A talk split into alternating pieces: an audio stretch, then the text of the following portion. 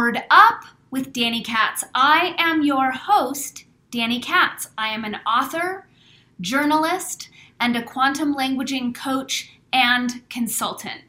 What that means is that I teach people how language programs consciousness, how language programs reality at large, and how to transform reality and evolve our consciousness with language. I've also been known to cultivate and share an opinion or two or 12 about culture and consciousness and how they are evolving, devolving, and being manipulated by the powers that were.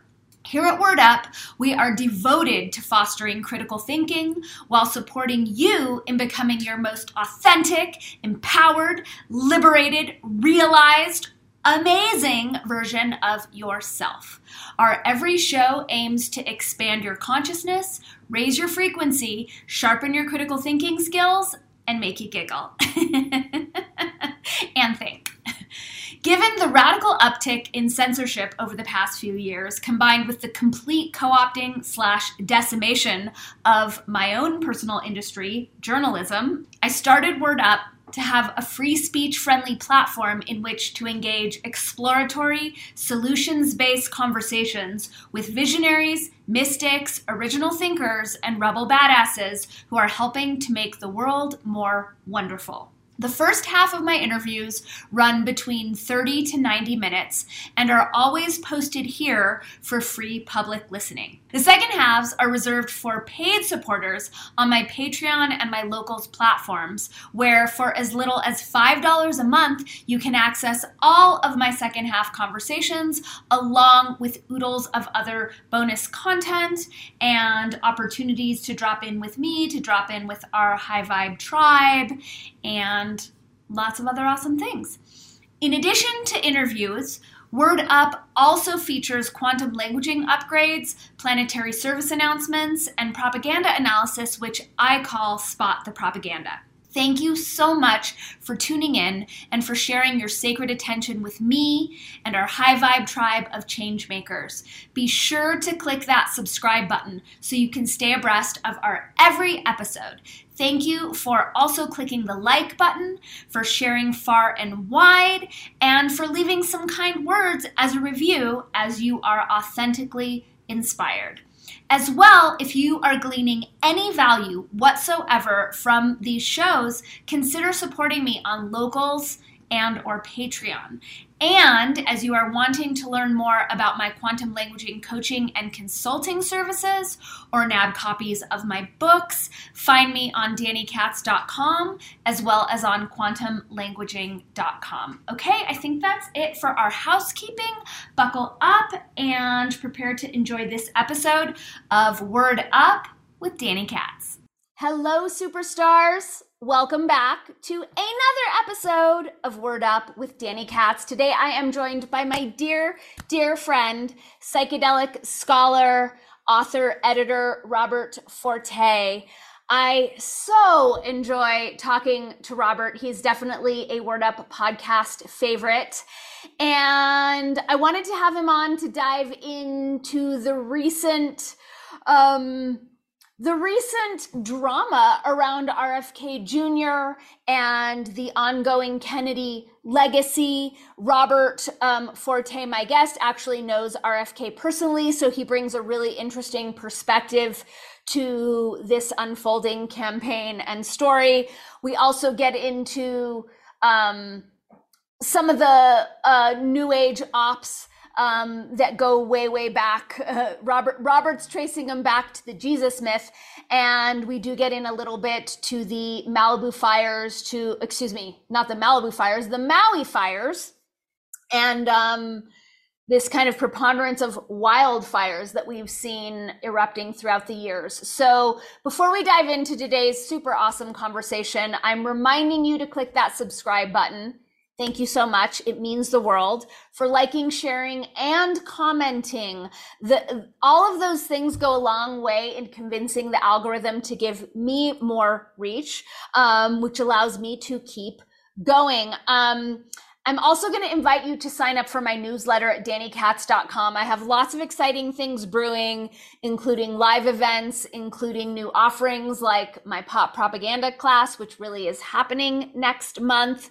Um, so if you're wanting in on that, the best way to track me is through my mailing list. Um, you can sign up at dannykatz.com and at quantumlanguaging.com. I never, never share your email address with anyone. I don't send out emails that often, only when there's real deal value um, and very relevant announcements for me to share with you. Also, reminding you that the way this show is structured. The first half is free for all of my listeners on all the podcast platforms free for everyone watching on locals and on youtube. The second half is reserved for my paying supporters on locals and on patreon. So for as little as $5 a month, you get access to all of my second half conversations, plus lots of bonus content, um, first dibs on courses, on webinars, special discounts, et cetera, et cetera. Um, if you are interested in tracking the podcast that I do with Emily Moyer called Words with Danny and Emily, that is available for my $10 and up subscribers. So I'm just giving you a lay of the land. I honor you um, finagling your finances in a way that's most aligned for you and just wanting you to know the options. I do not have, as of yet, any podcast sponsors. I'm also very deliberately not monetizing on YouTube. Um, there are certain enslavement constraints that don't feel aligned for me to do that. I don't want to be told what I can and cannot say. So this podcast is a real deal labor of love. Um, and the only financial compensation that I'm getting from this is whatever you are choosing to give me through Patreon and or locals. So as it's feeling aligned and as you're wanting access to more of my content, support me at either one or both of those platforms, links below. That does it for housekeeping. Thank you for tuning in and buckle up, prepare to enjoy my conversation with Robert Forte.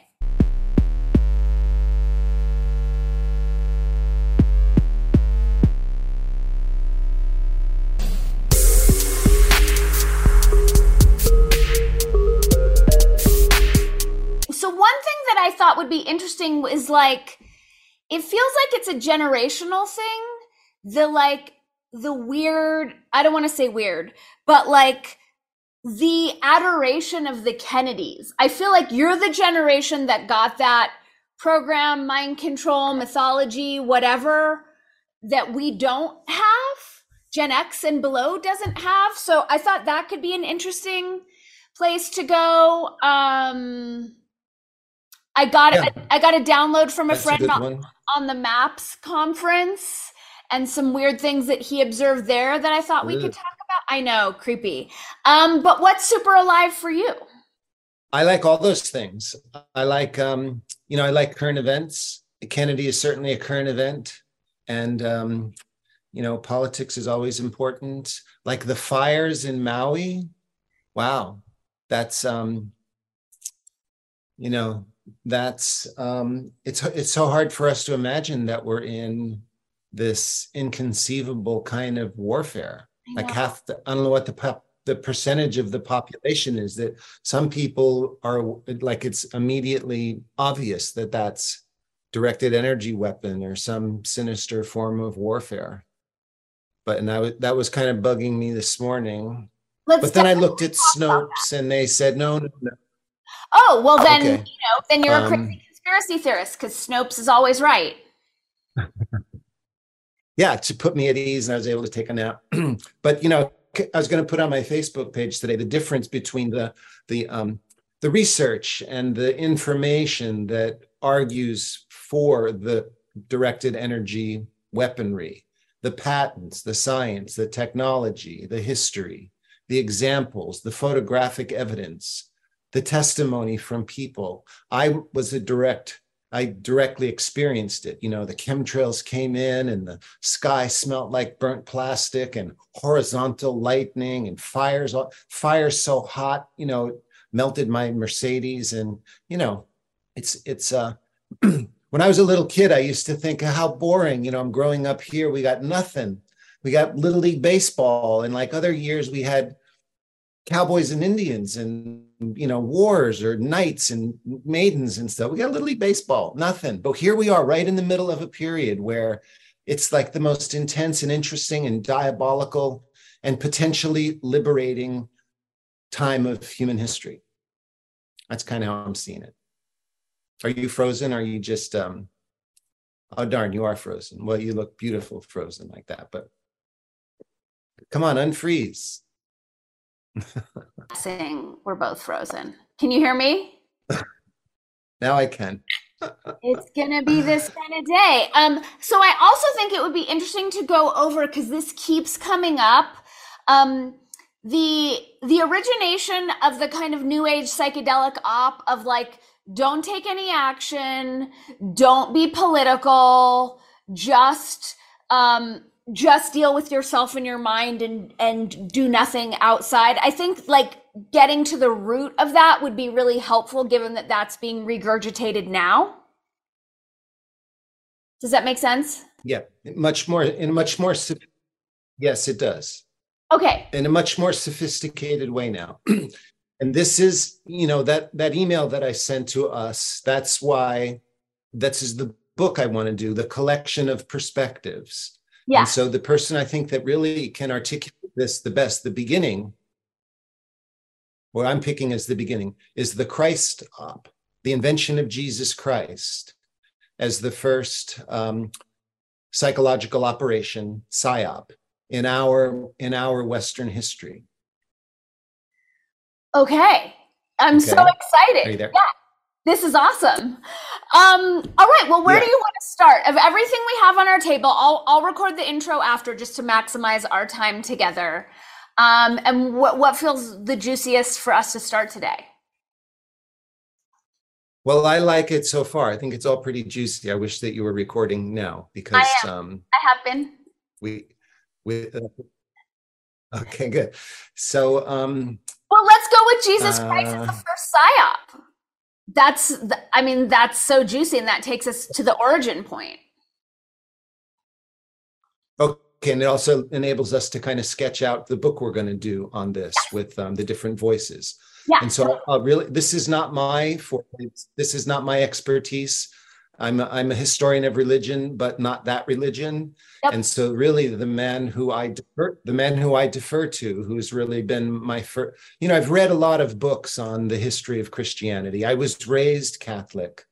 Um, I loved Jesus when I was a little boy. What a terrific fellow! Love your neighbor, you know, um, the Good Samaritan.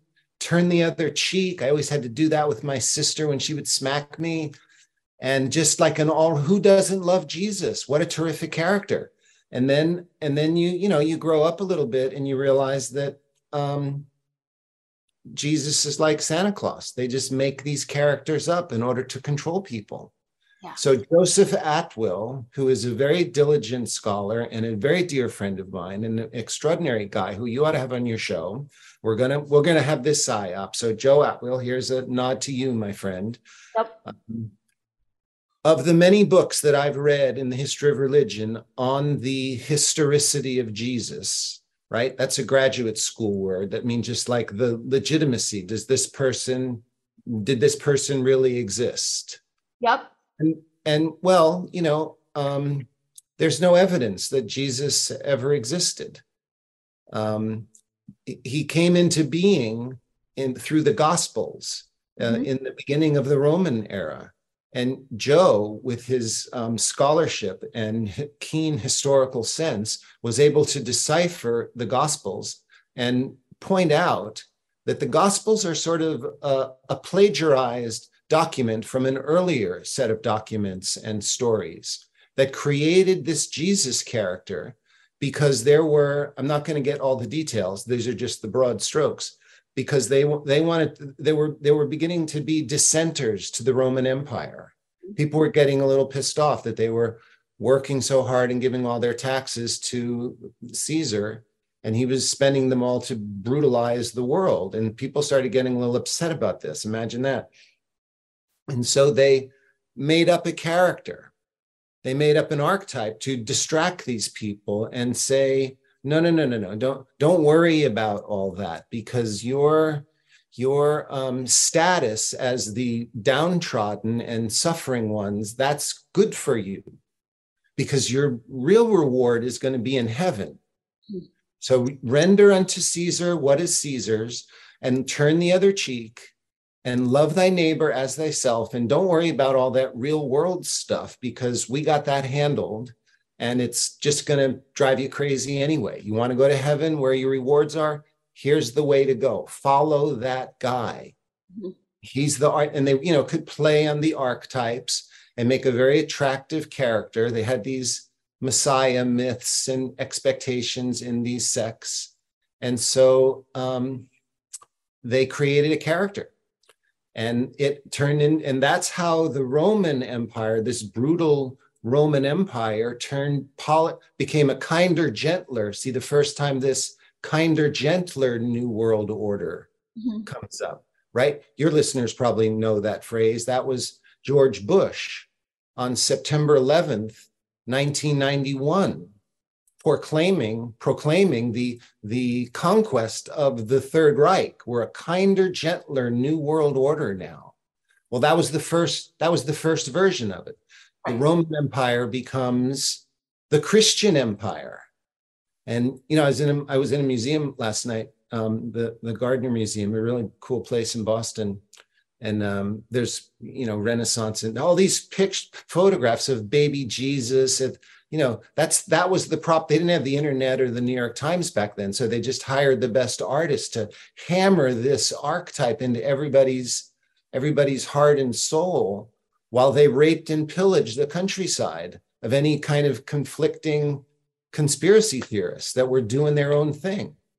And that's how that's how this you know western period began 2000 you know or so years ago whatever it was. And um and it was very effective. And that was that's like chapter one in the um, throw fairy dust in their eyes archetype, and they've gotten better and better at it. So how's that?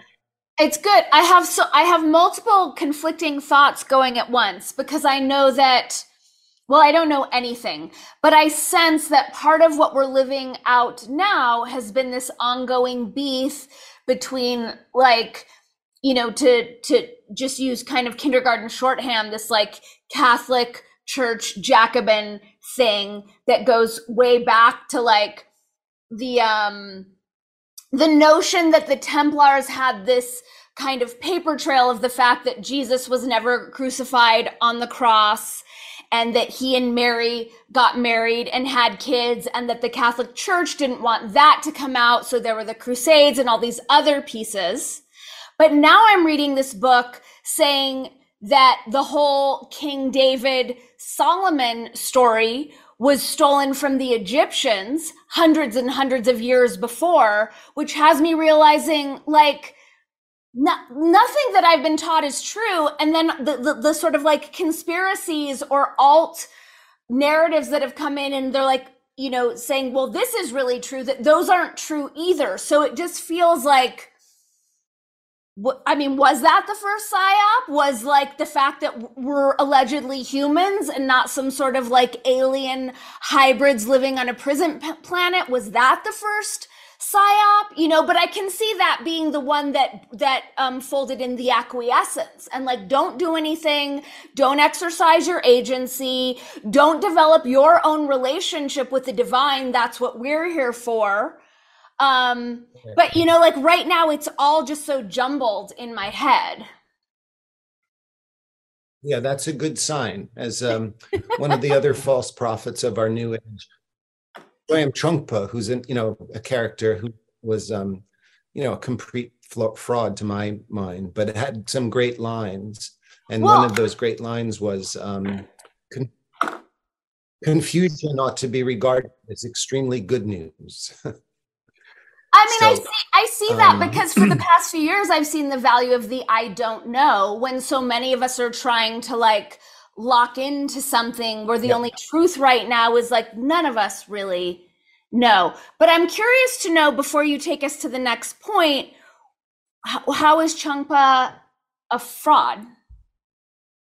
Well, to my mind, because I'm just sort of a, um, I like the, I'm a, I'm a kind of karma yogi, and I like for my spiritual teachers to embody the wisdom that they impart.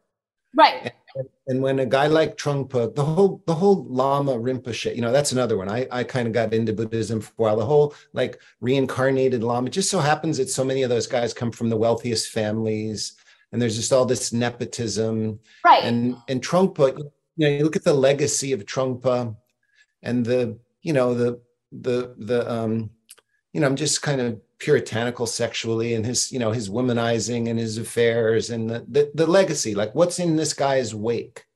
You know right. there's naropa there's naropa. That's one of these places that's you know kind of like a a new age fountain right. of, you know there there will be there are a lot of good strands. That's one that's one of the things that makes this critique difficult. Right. The critique of psychedelic drugs the critique of christianity because there's a lot of good that comes out of these psyops. Right. So by, by by issuing this criticism or this observation, I'm not saying that Naropa is totally like med- all meditation is bad. I'm just saying that Trungpa as a character, to to me, you know, some people say, oh no, he was a great teacher, but to me, he was he was a charlatan because he was he wasn't really he left a lot of harm and and um, you know a kind of violence and sexual abuse and you know addiction to uh, to uh, you know harmful drugs and coke and alcohol and his his um the the people that followed him the same way. It's just like ah that's not the that's not the path that i want to follow.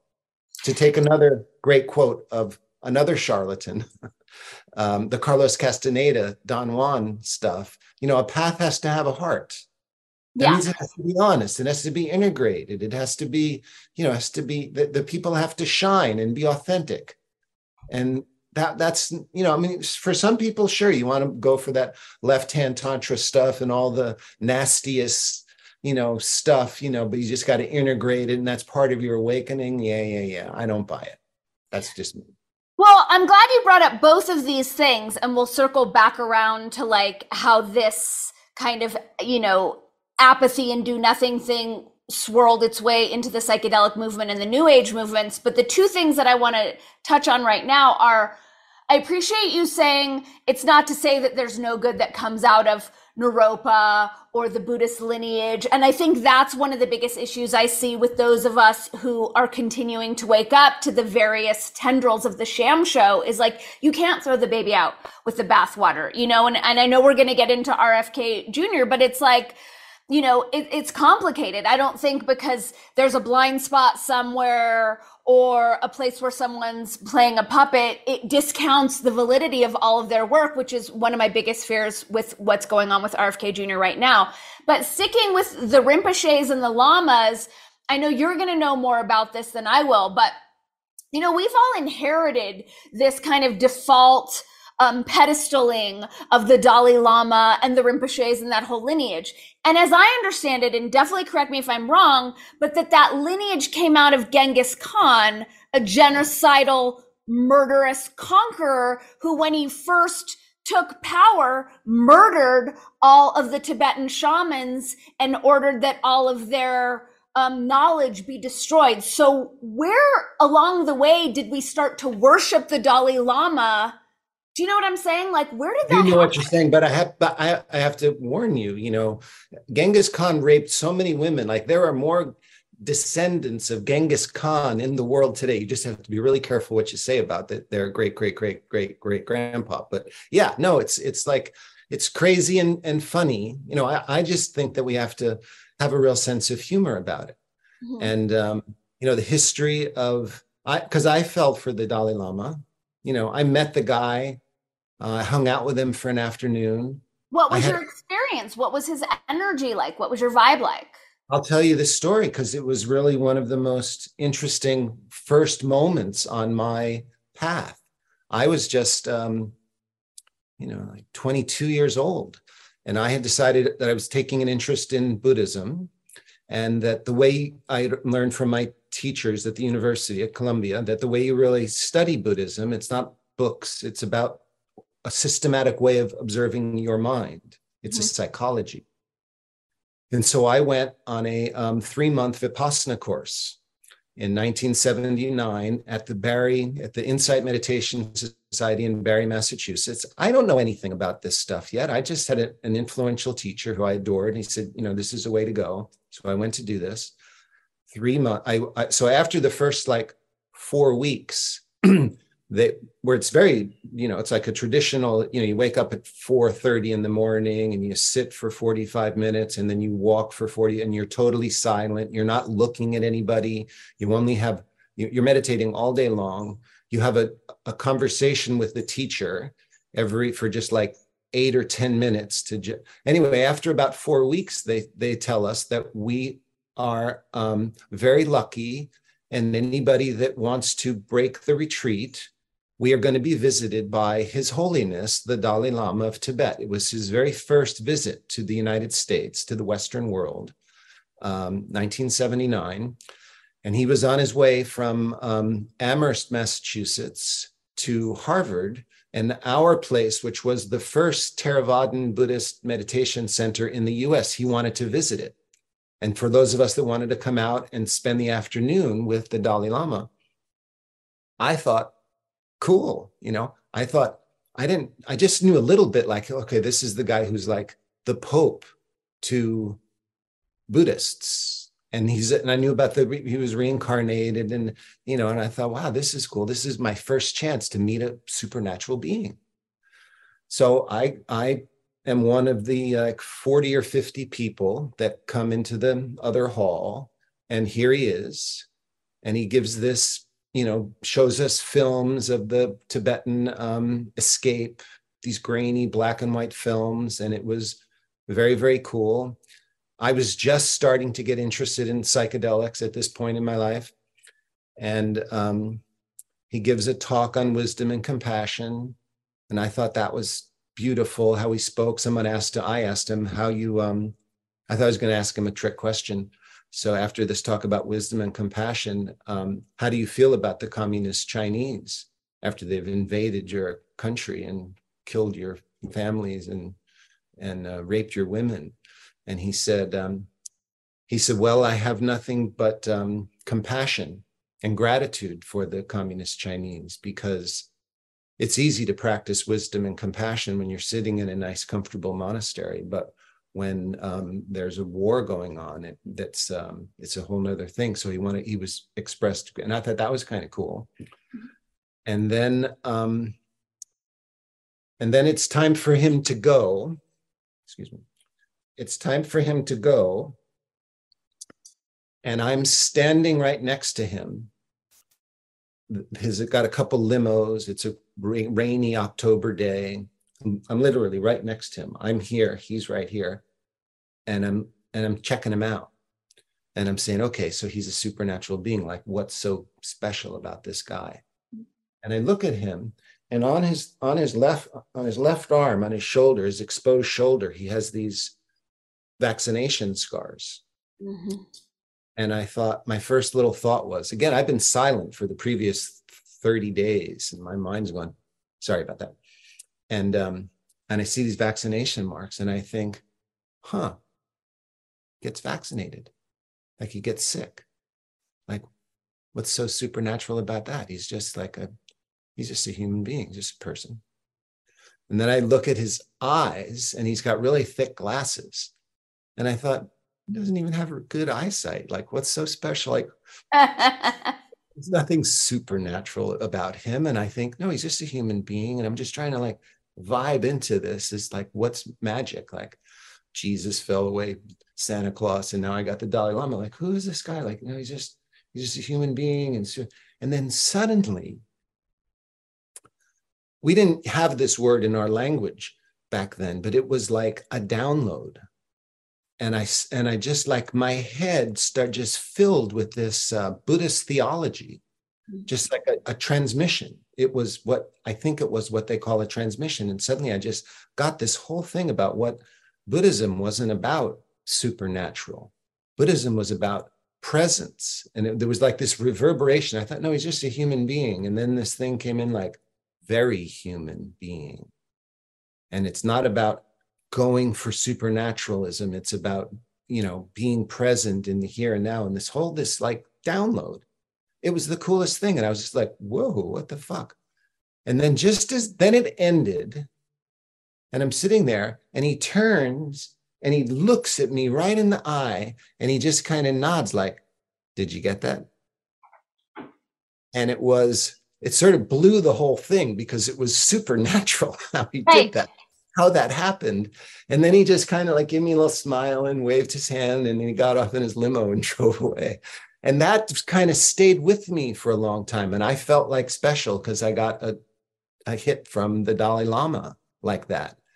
And um, so ever since then, although I was kind of um, confused and a little put off by all the pomp and circumstance and all the gold and hierarchical bullshit of and and sexism of the and the other you know I did like cross paths with Sogyal Rinpoche was another Tibetan teacher you know who had, had a, couldn't keep his pants on and and I, I was put off by the Tibetan stuff, all the glitter, but uh, that was a cool thing for me. Mm-hmm. And and then I did a few other empowerments with people, but you know, I just it didn't really resonate. The the the the, the teaching of the Buddha, Theravada, and basic Four Noble Truths and uh, Eightfold Path, that still is to me um, the most common sense way to reconnect with yourself and become free. And that's kind of an answer to what we'd said earlier in this thing. Like when you study the history of religion and you keep realizing that the, all these texts and the history of religion is like so fraught with propaganda and manipulation and deceit. Like, how do you figure anything out? Well, me, after all these years, you don't try to figure it out by looking at that stuff. It's like you don't get reality by reading the newspaper. You get re, you be I my like temperament or methodology is phenomenology. You study phenomena. And that stuff that happened two or 3,000 years ago, or even 50 years ago, we don't really have access to that data. Well, the only data that we really have access to is how we process our information ourselves and who we are. But anyway, I'm kind of wondering, but the Dalai well, it's interesting. And I know that you've had your Dalai Lama bubble burst, but then you had a, a very real experience of his power, which I find interesting just because of the paradox of it all. Like, I was involved in a Mahayana Buddhist uh, community for years. And the issues that I had with it, I loved the teachings, but the issues that I had were when we would do the weekend workshops or retreats, the music and i was like this is so ungodly and demonic. Like there's no melody. This is just like this a melodic like horrible sounding noise. Like how is this close to god? Like it was just weird to me how the sounds could be so god awful and then we would have dharma talks every wednesday and every wednesday i would get in trouble for pointing my feet at the buddha and every time I was like, the Buddha doesn't give a shit. And actually, the Buddha would side with me because you're putting a statue of him on a pedestal and trying to like micromanage my posture for some like weird kind of um, theater. But after I left the Mahayana tradition, because I'm like, it's too many rules and hierarchy, and I don't really vibe with that I noticed in my psychedelic experiences, the visuals were always Tibetan. You know, it was, there was a through line there. And then in terms of my attraction to the gene keys, that being a terma that came through the Bön, the Tibetan shaman, like I really feel that connection to it. So I've had my own kind of like push pull with Tibetan Buddhism, not nearly as close as, as yours. But one thing that I did hear you say, which I hear coming up over and over and over again in all spiritual traditions, is he couldn't keep his pants on. And I wonder if we're not expecting too much of human beings who are all programmed with a primal biological imperative that we think that these people, because they hold a lot of spiritual knowledge, because the Dalai Lama could perhaps read your mind and deliver, you know, a transmission through the ethers, but we expect people to not have this primal push pull that all men and women have. And I feel like we drive ourselves crazy by expecting people because they have so much spiritual knowledge that they've transcended a primal biology that we've seen time and time again. No one's transcended. Yeah. Well, I hear you. Um, I'm not, I'm not, um, that whole, the sexuality thing is powerful. That's a whole nother conversation, but you know, uh, there, there are precepts that you take you know it's not like you you you have to be celibate in Buddhism. It's that you refrain from sex that is harmful or manipulative or power oriented. You know, you can still be a lover. And I'm not I'm not faulting um, or Trungpa for being sexual beings. I'm criticizing them for being liars and hypocrites and saying, well, you should do this, but I can, you know, fuck your wife behind your back. And, you know, it's, it's the illicit sexuality. Um, same thing with drugs. It's not like you shouldn't take drugs. You could, you know, take drugs mindfully. It's not the precept isn't don't take intoxicants. It's don't take intoxicants to the point of heedlessness or intoxicants that cloud the mind. Right. And um, you know, it's like that. That makes sense. It's like at least walk your talk or at least be more honest with how you're engaging your sexuality, how you're engaging certain intoxicants. That totally makes sense. Sure. Yeah. So yeah. how did we get from G the story of Christ being the first psyop to and I know that Jay Stevens told me about this specific event in San Francisco or, or Berkeley in the late 60s, where he was shocked to see Tim Leary and some other folks again preaching this no, don't take action, don't be political, just work on your mind. And so, where do we see that in a community that has, you know, ostensibly rejected that formalized religion, but they're still using the same strategies to pacify the people? Well, um, the the oligarchs, you know, the the uh, propagandists, the world controllers, as Huxley called them, um, they never abandoned that methodology. There's always been this totalitarian instinct and urge of the oligarchs to rule and control the wealth and resources and people. So they've just tried different ways to roll that out and it's gotten um, more and more sophisticated. And the 60s whole new age thing that happened, you know, MK Ultra. MK Ultra, you know, my understanding, and I don't really know that I don't have an actual source for this, um, and I really should find it. MK Ultra, you know, it wasn't it wasn't the the limited hangout that we so many people think. Oh, yeah, MK Ultra is that's when the CIA used drugs on people unwittingly in prisons or they had the prostitutes give it to people and it was you know trying to use lsd for truth serum or you know mk ultra was much bigger thing than that. Mk ultra my understanding is that it stands for mind con- ultra mind control. You know in german that's spelt with a control is spelt with a k Okay. This is this is uh, an adoption of a uh, program that began in during well for our purposes. I like to just look at the post-war period. You know, roughly my my lifetime, our lifetime. You know, given you know maybe 20 years before us. What's what's really happened 20 30 years before us this predicament that we find ourselves in and this predicament that we find ourselves in i look at the beginning in the post-war period you know the, the the nazis were the ones that introduced psychedelics and mind control and then they were recreated in this country in the post-war period through the the successors to the third reich you know our central bankers and um, oligarchs there the wassons the cre- the cia is basically you know of course the um, that's what happened to the third reich. That became the and a whole new form of warfare began to take place in America. It wasn't tanks and, you know, bombers and stuff. It was a psychological warfare to undermine the integrity of the American psyche and the independent spirit.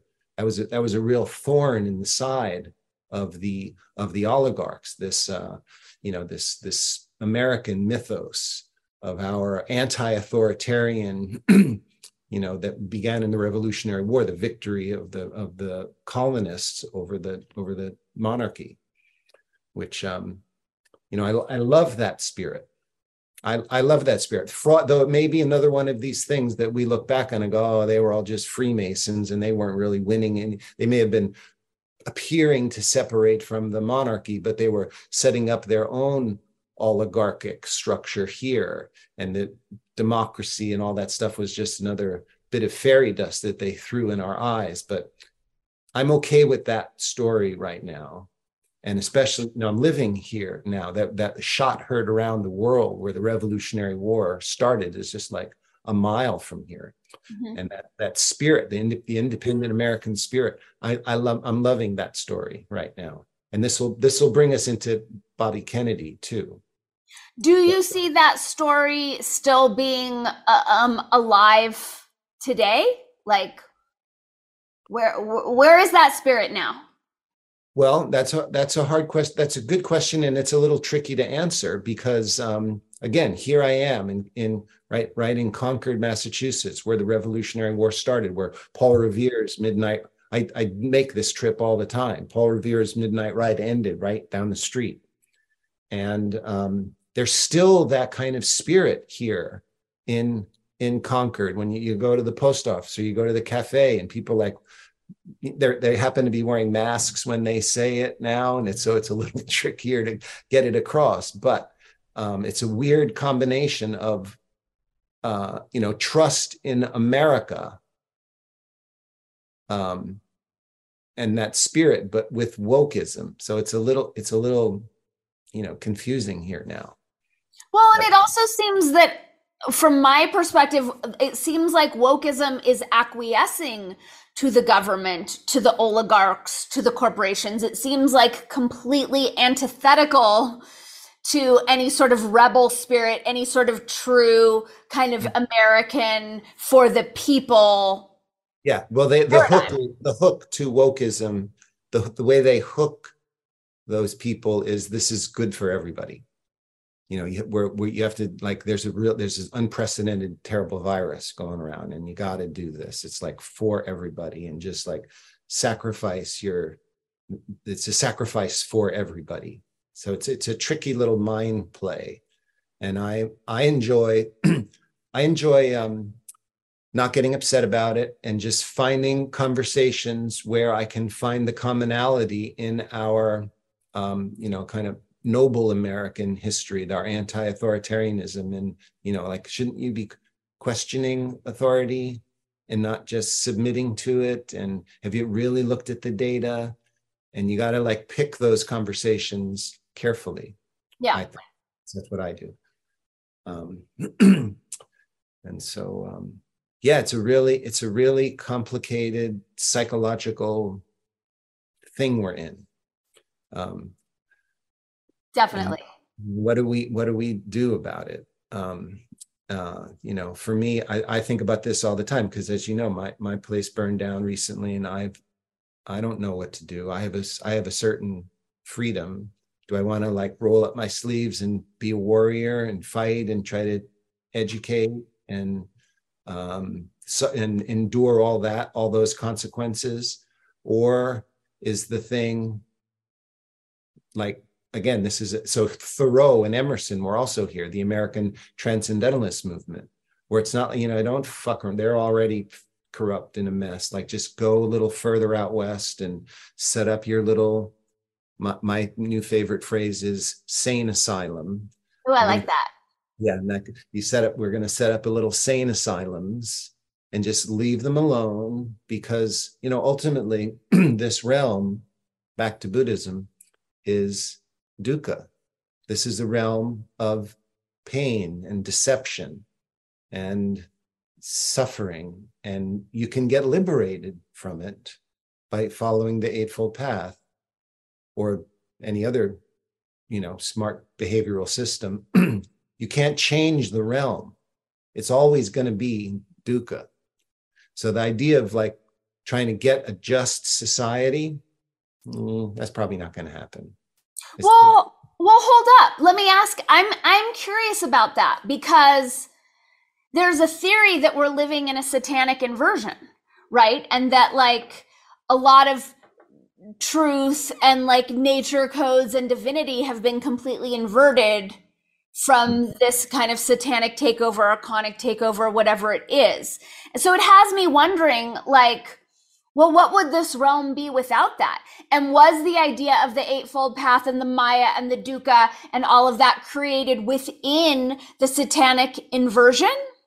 Do you know what I'm saying? Like, I sometimes wonder, I hear that like China's been fucking around in Antarctica with the ice wall and par- and I'm like, good, because who are we to decide that no one on the planet is allowed to go there and what is really going on there? So I've played with this story like, what if China like undid whatever this like kind of satanic overlay is allegedly in Antarctica and liberated all of us? And would the laws of nature still be the same here? Would gravity work the same? Like what would this realm be without that? And how much of the, the sort of like precepts and rules of this realm were set up within that enslavement construct? Do you know what I'm saying? Well, I just barely know what you're saying. It's brilliant and really exciting. and I think it's, you know, I think that's a that would be a beautiful chapter. I'm looking, I'm looking at this. You know, sometimes I binge watch Netflix programs. You know, what CIA, uh, CIA network. well, just because, you know, and just they're so clever how they keep you in the way they're written like oh now you're supposed to it's one o'clock and you should go to sleep but you're going to click that next episode. And like what's the next episode going to be? You know i love that like the the chinese are like taking apart the infrastructure. I mean I, I love that. I don't uh, you know again i'm a phenomenologist. This whole language of um, satanism and demonology you know that's that's kind of new to me. Yeah makes a kind of psychological sense you know especially when looking at current events you know our 9-11 i mean that there's just like an otherworldly demonic audacity to that sort of you know brash attack and deception and the thoroughness of it how they got the, the whole media and m- uh, most of the population just acquiesced to something that's come so completely absurd. It's like a, it's it's like individuals of the same species don't treat each other with that sort of ferocity. And so you you kind of have to go to otherworldly demonic extraterrestrial reptilians you know i don't know. I used to laugh at david icke but um you know I, everything that he says that i know I, I agree with. Then he throws in these reptilians. Well i haven't personally all the reptiles i know I love them. I love the snakes and the salamanders, and you know they're beautiful creatures. I don't I don't know that yet. I'm I'm open to it. I'm cleaning out my pineal gland. You know, I have apple cider vinegar every day, and I take chaga and these things, and I'm trying to you know kind of wake up and see through this matrix in that way. But I haven't. I don't know. I haven't had that experience yet. So to me, it's just fascinating. When I lived in Topanga, which was such great living. Um, and I lived in this beautiful community at the very bottom of Topanga and PCH, which was amazing because we would just like run across the freeway and swim in the ocean. A little um, cafe there. The um, the um, what was that called? There was like the the seven. Oh, Inn of the Seventh Ray. Yeah.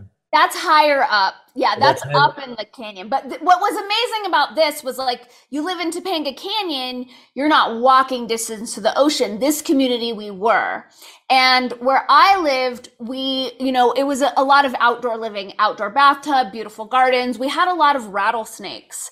Um, and we would catch the rattlesnakes ourselves. So like the way we did it was like I would hold our jumbo trash can. My boyfriend would like had this fruit picker to like grip it behind the head. We had a system. He'd toss it in the trash can. I'd, you know, put on the lid and we would always relocate them, but sometimes we wouldn't relocate them immediately. They'd like hang out in the trash can for a few hours before we decided to drive up the canyon. So I spent a lot of time observing the rattlesnakes and just you know, they're cold blooded. They will eat their young. You know, I spent a lot of time contemplating like, what is with this species? And then many years later, I wrote a book for a spirit shaman. Um, and that's an intense collaboration to write someone's book for them, let alone their biography. And he told me on multiple occasions, I'm a composite being, I'm half reptilian. So he oh. Told me this himself. And I can tell you from a number of experiences I've had with him that is true. and there is behavior that can only be attributed to some sort of reptilian thing because it's just crossed so many lines that I'm like, this isn't like humans wouldn't act like this. Yeah, I, I hear you. I do sense that with certain people sometimes. I'm not going to name names here, but I almost am. But you know, I, I see it. I see this. Yeah. You know, the pure selfishness, a cold bloodedness. Yeah.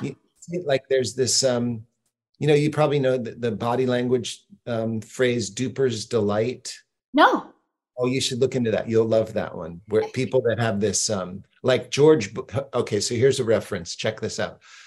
George Bush Senior is eulogizing Gerald Ford in this church in um, D.C. And he's very solemn. And he comes to this point and he goes, You know, we could always count on Jerry when times were hard, he always came through. Like when that lone, crazy lone gunman killed our president, and he can't help it, and he just bursts into a little sinister little grin. And then he kind of covers it up. But that's a classic example of two things the reptilian and the duper's delight. You'll you'll enjoy d- digging into this concept of duper's delight. And there'll be certain people that you'll see they're sociopaths which is sort of what we're talking about. That's what a sociopath is like a you know a diseased psyche that just has no empathy. You're, every and they're sociopaths or or not. They're just working for their reptiles you know like a snake isn't a snake isn't a rattlesnake isn't misbehaving when it bites you. It's doing what it's programmed to do. You know you're not supposed to go there. They warn you you know. And so you know some i try i tried to figure this out to have a certain compassion for some of these oligarchs that are pulling these stunts. Like well they're just they're just another species and and somehow we have to figure out how to share the planet with them you know I mean, I'm fine sharing the planet with them, and I think it goes back to like the old, you know, like the the tale about the scorpion taking whatever the animal was across the river, and then at the end he eats it, and it's like I trust sociopaths to be sociopaths. I, you know, close members of my family are sociopaths, so I understand the game. Like you just have to trust them to be what they are. I think the issue is taking the wheel of our Earthship out of the hands of the sociopaths and letting those of us with more compassion and more expansive consciousnesses who are attuned to the greatest good for the most amount of people, let us drive our ship and let's put the sociopaths in their right place. Like I had a really deep, long conversation years ago with someone who was high up in the military and she was saying, we share the planet with psychopaths. Like there's no cure for the psychopaths. It's good. We put the psychopaths in the army because we give them a safe place to murder, you know, instead of out on the streets where there's no sort of boundaries or like etiquette around their need to destroy life. I, I mean, that's not, I, I feel how you're receiving that and it's a mixed blessing for me as well. But it's just like, that's fine. We have sociopaths here. Let's just not let them be in charge and tell the rest of us what to do. Yep. Or, like I said before, it, it may be, and I'm not fatalistic, it may be that they're already so in charge that the idea of taking the wheel away from them is I'm not going to do that. I just want to go find the little spot of the earth that they haven't gotten to yet and just create my own reality with my own community with confidence and experience that once we leave this um, planet and we die, we, there are all the other planets. It's a very big universe with lots of other star systems where we can be reborn. And this one, it, I had an ayahuasca vision like that that was really convincing that we've tried over a period of time to like wrestle control from these more demonic creatures Ah. Are you coming back? Ah. Not yet. Can't hear you. Can you hear me now? Now I can. Okay. Um, I think it's me. It's chaos up here at the moment. Um, so thank you for your patience with this. But I, I did hear everything that you said. And I think what it comes back to, which you and I talk about offline all the time, is like, where is our responsibility as Americans, right? To stand up for the constitutional republic, to not leave it um, to the sociopaths, and to take ownership and agency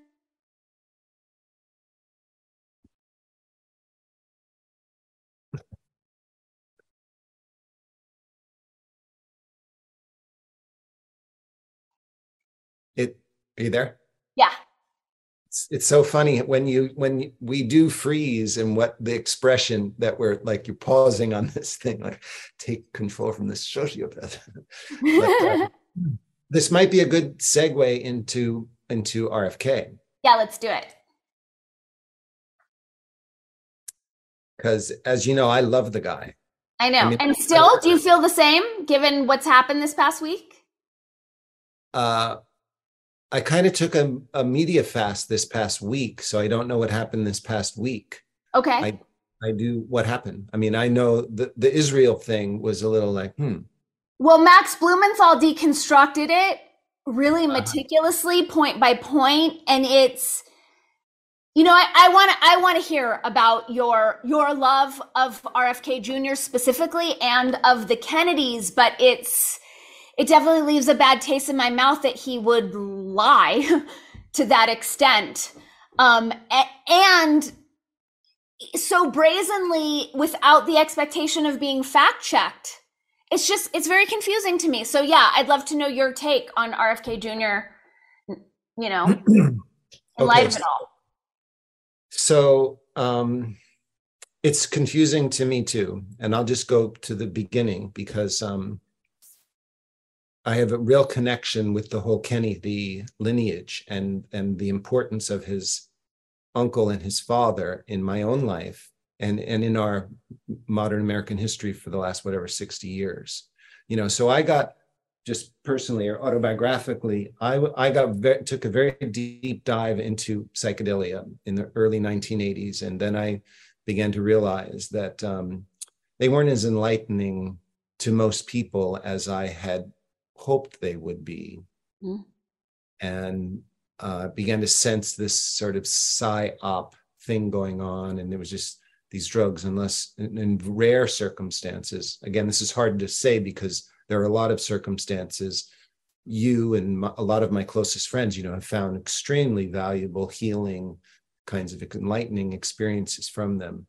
But but where the, the general thing, I knew I started to back away from it and then somebody gave me um, a copy of the Zapruder film, and I and I I'd never really attended to that.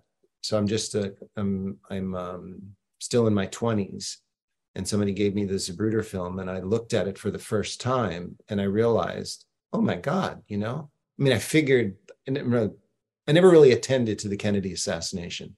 But then hmm. when I had this just evidence before me that obviously he's shot from the front, and then I read every single book there was on it, and it just activated. I mean, before that, I just loved the Kennedys.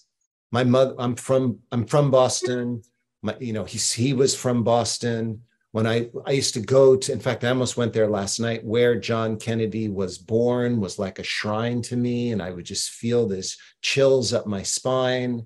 And then as I, you know, his his his use of psychedelics is a very, very dramatic moment in history and a real inspiration to me because the the effects of psychedelics on one's political awareness, the unitive experience, that's where I was going for. I just thought if only the right people could have these unifying experiences, they would no longer be sociopaths. They would understand the interrelationship of everything. They, the corporations wouldn't pollute the streams. They would know there, that stream, tat tvam asi, there could be a, an awakening. And that's what I, and the Kennedy was an example of that because we've probably talked about this on your show, or uh, we will, but it's a really important moment in history when when Mary Pinchot Meyer, his lover, got the psilocybin from Leary and turned him on and I just studied the whole assassination and read all the books, and I tried to wake people up. And that's when I first began to formulate this concept of the psychology of non-perception. Like, how did we let this happen in our society, where the guy's shot in the face in broad daylight, and everybody just goes about like the moment of just like nothing happened. And then his and then Bobby the same thing, and um, that was huge for me and all those assassinations and the conspiracies and like why are people so fucking stupid and and apathetic and inflated and still poisoned with this concept of American exceptionalism. And we live in a country that's obviously conquered. It's not the land of the home of the brave and it's the land of the deaf, dumb, and blind. And I like, where, how did we wake people? It was a big thing for me. And then 9 11 really is never going to happen and it's just a period of somber renunciation of mm-hmm. and so then um, covid was kind of paying a little attention to to robert kennedy and his environmental work i knew he had a very troubled life and it was unfortunate i never really did, dialed into him and then a couple of years ago um, i'm invited to a small dinner party mm-hmm. uh, that's around him a group of very cool people in the Bay Area, venture capitalists and celebrities, and just there were just really 10 of us at a beautiful home. And I was it was an honor to be invited. And um, and he comes and we're going to talk about propaganda and COVID and what can we do about this. And I'd been paying attention to him at that point. And like, oh my God, this guy is speaking the truth. He's got this raspy voice, which is sort of symbolic, I think, of our voice mm-hmm. that's kind of been impeded and blocked, but the courage, he's like speaking through the resistance and he comes walking in the room. I've met a lot of uh, very famous celebrities and hung out with them and had, you know, he comes walking in the room and it was holy shit. And it's just like his aura and his presence and the spirit of his uncle and his father, I was just, whoa. And then he came up to me and I shook his hand. I said, I'm Robert Forte. And he knew, you know, he had done some intelligence on who was coming to the meeting. He said, You're the you're the expert on psychedelics. And I said, Yeah, I guess so. And he pulls me out of this greeting line and he takes me aside and he and we have this you know like exchange of how important this is a subject for our generation for him personally and for his family. And um and we just really connected. And um and then i spent you know an evening with him and a rapport about all kinds of very intense stuff like the fact that covid is not just this is not a random event but this is part of the whole deep state nazi third reich thing that killed your uncle and your father and John Lennon and King and and uh, 9/11 and this is just a continuation, you know. And he's like, we're on the same page.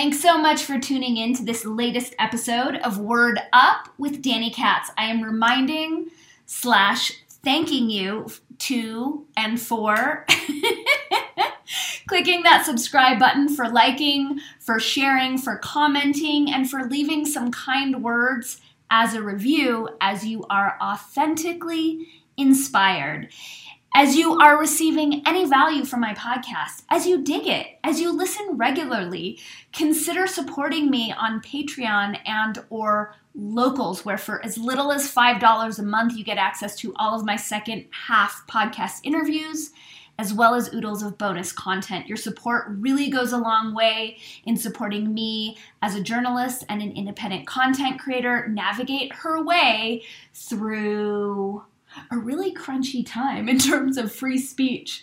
And as you are wanting to learn more about my work in the world, my books, my products, my quantum languaging coaching and consulting, you can find me at dannykatz.com as well as quantumlanguaging.com. And if you're not down with a membership patronage platform and want to send me one time donation, you can use the Bitcoin link if it actually appears on your podcast listening platform. You could also send me a one time donation by way of PayPal at dannykatz at pm.me or by way of Venmo, where my username is Sadie Bloom. Again, your support means the world and makes a massive, massive difference when it comes to continuing to share this work with the world. Thank you for sharing your sacred attention with me. Thank you for remembering that you are omniscopic amazingness and for having a rockin' day. See you next time, superstars.